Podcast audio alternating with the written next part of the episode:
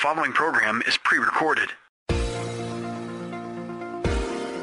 This is Simply for Women, a place for that mom who knows the chaos of life, the daughter who faces the challenges of the day, and for those women who want to deepen their faith. God invites us to take Him off our to-do list and to simply be, to simply be with Him. The opinions expressed on this program are those of the hosts, guests, and callers, and not necessarily those of Salem Media Group, staff, management, or advertisers. Now here's your host, Jennifer Jackson. I love Simply for Women because this is a place where we keep growing and we just fall in love with God's Word more and more each day. I hope you will enjoy this lesson on Philippians. I gave this at Deeper Life at the church next door. This is one of my absolute favorite books in the Bible and one of the main themes is joy. So I gave you four titles, and you can pick what the lesson should be titled tonight. It could be Flip for Joy over Philippians. You can pick that. Heaven's Joy, a, relation, a revelation of joy from a prison cell, or simply joy for our journey. And I like this joy theme, and I even wrote a book on joy. That's why I have the book Simply Joy. So Philippians, joy, joy, joy, and we need more of that, don't we? We can't have enough of that. Everywhere you turn, someone is sad or depressed or suicidal or something. And so joy is very, very important. And Paul, he really understood that. So I think it's quite relevant today. It's a relational letter. And I like that. Paul, this, in this letter, Paul is your friend.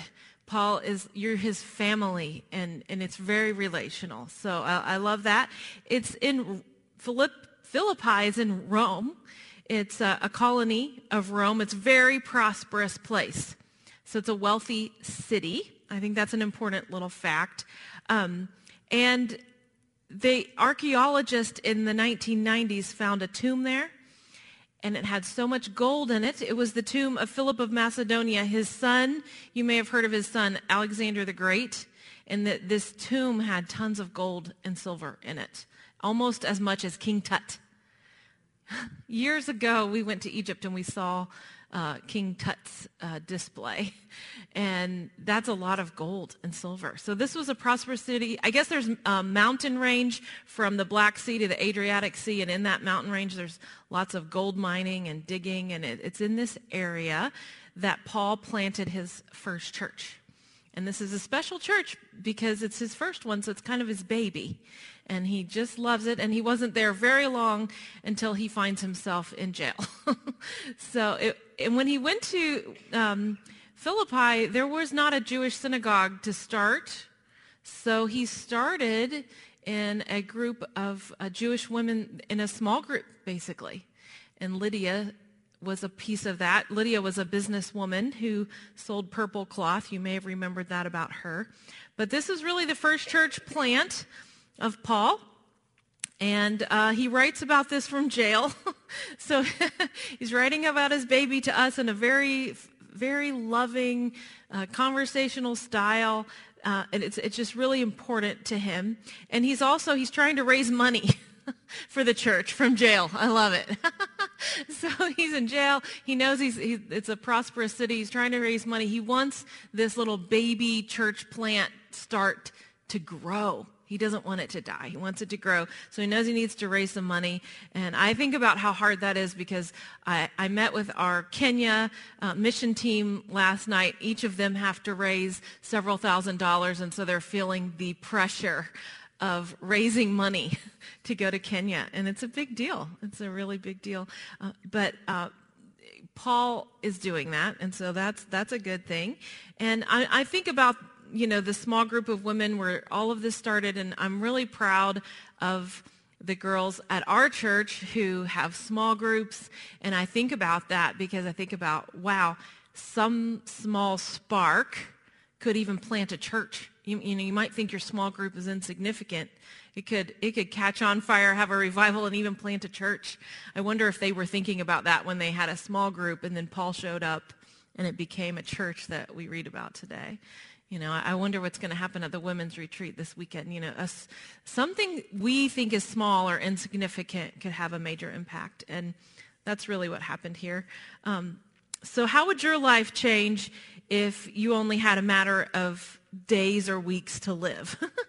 um, so the, the church, I think about that. I wonder if Paul thought about that. It's a baby church. It's not even been around very long. I want it to live. I'm trying to raise money for it. I'm praying about it.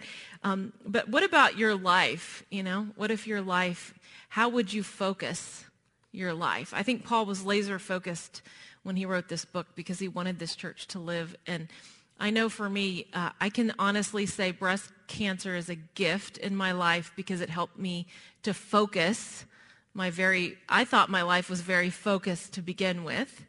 But since then, I'm, I feel like it's laser focused. And I don't really like wasting time anymore. I, I, I like everything to be intentional. I know exactly what I want to do and what I feel like God wants me to do. And, you know, Katie, bar the door, watch out, don't get in my way. I'm going and I'm doing this or that or, or whatever it is that God, God has put in my heart. And I think, you know, if you were in prison and, and you were Paul, you know, I think he had this focus that this was really important. Um, and then, you know, interesting is that the book of Luke and Acts were written when Paul was, see, Paul ended up he was in chains for two years in Rome. And while he was there, Luke wrote for two years the book of Luke and Acts. That was his acquittal. So when you read uh, Luke and Acts, it's actually Paul's defense that Luke wrote in Paul's defense. So that's kind of just a fun thing. Um, but apostle, we always, we all, always call him the apostle Paul, right? Well, it's a Greek word which means I send. So he was always going out. He was always planting. He was always um, just going out for God. And acts means activities. So um, very, very interesting little facts there. A major theme is joy. And it's really radiant joy in the middle of storms and stress. that seems like an oxymoron, but you can have joy in the middle of a storm and stress, and we'll talk about that in a minute. Joy occurs 18 times in this book. That's a lot. And then the word gospel occurs 10 times, and suffering is also, um, that's also another thing. People were not happy that Paul showed up there. He's always having to defend himself everywhere he goes, so there was lots of suffering. Uh, these are the key verses that I like in Philippians. Uh, you may find others, uh, it's kind of one of those books you just want to highlight the whole thing. But these are the ones I highlighted. And so I, I, guess a homework challenge would be take, take your favorite color highlighter or colored pencil, sit down with Philippians and see if the ones I picked are your favorite or if you have different favorites. But it's kind of a fun book to highlight and memorize. Um, the key characters are Paul, Lydia, the jailer, Jesus, and Epaphroditus. um, and I just, I guess what I love about Lydia too is that she's a businesswoman. You know, she, she is a, a helper to Paul, and we can use our gifts and talents to help, you know, the ministry go forward, and I think that's really fun. So one of the big things is joy for the journey. Uh, sharing the good news or sharing the gospel brings joy. I wrote an entire chapter uh, about this in the joy book. But the definition of the gospel, you could say good news it's just good news, right? The good news that Jesus came, that he died on a cross, that he was buried, that he rose again, and that he lives today. That is good news, and that is the simple version of the gospel. And when you receive Jesus into your life, invite him into your heart, um, and welcome him, you have uh, you have a home in heaven. You have a relationship, and um, that's that's the good news, but it brings joy. So the definition is a gospel that reveals Jesus to others. So that was the purpose of Paul. That was the purpose of the church in Philippi was to reveal Jesus to that city. Uh, I love this verse in the first chapter. And I, I put it in the Passion Translation. Sometimes I like to read the Passion Translation. They were uh, Wycliffe Bible translators the, the, the couple that translated the New Testament into the Passion. And so they spent lots of years translating the Bible, and they, they just put a very fresh, modern language on, on the New Testament. It's just kind of fun to read it in the Passion sometimes. But anyway, Philippians 1.27, whatever happens, Keep on living your lives based on the reality of the gospel of Christ, which reveals him to others. Then when I come to see you or hear good reports of you, I'll know that you stand united in one spirit and one passion, celebrating together as conquerors in the faith of the gospel. I mean, that's just such a positive way. It's like a, he, Paul's like a cheerleader, isn't he? Um, and so he's basically saying we shine when we share the gospel with others. That's when we're at our best. We really sparkle. We really shine. We're going to actually experience joy. And so I, I, I think the challenge there is in the back of your Bible to make a list. And I mean, I actually have them written, lists written all through my Bible, but of people that you know that you want to share the gospel with. Actual human beings that you know. Um, and maybe you, you want to put that on a piece of paper in a journal, but I like to put it in my Bible because I'm, I'm standing on the Word of God for them and I'm praying for them. And I love seeing later when they accept Christ and I can put a little date next to their name. And so that's just kind of a fun exercise. And I think we have to be intentional. Paul was intentional. He planted this church. He went and found helpers to help him to reach this city. And we too, we have to know where we're going with the gospel, who we're going to share it with, and, and ask the Lord, invite him into that process. But if we never share, then we're missing the joy.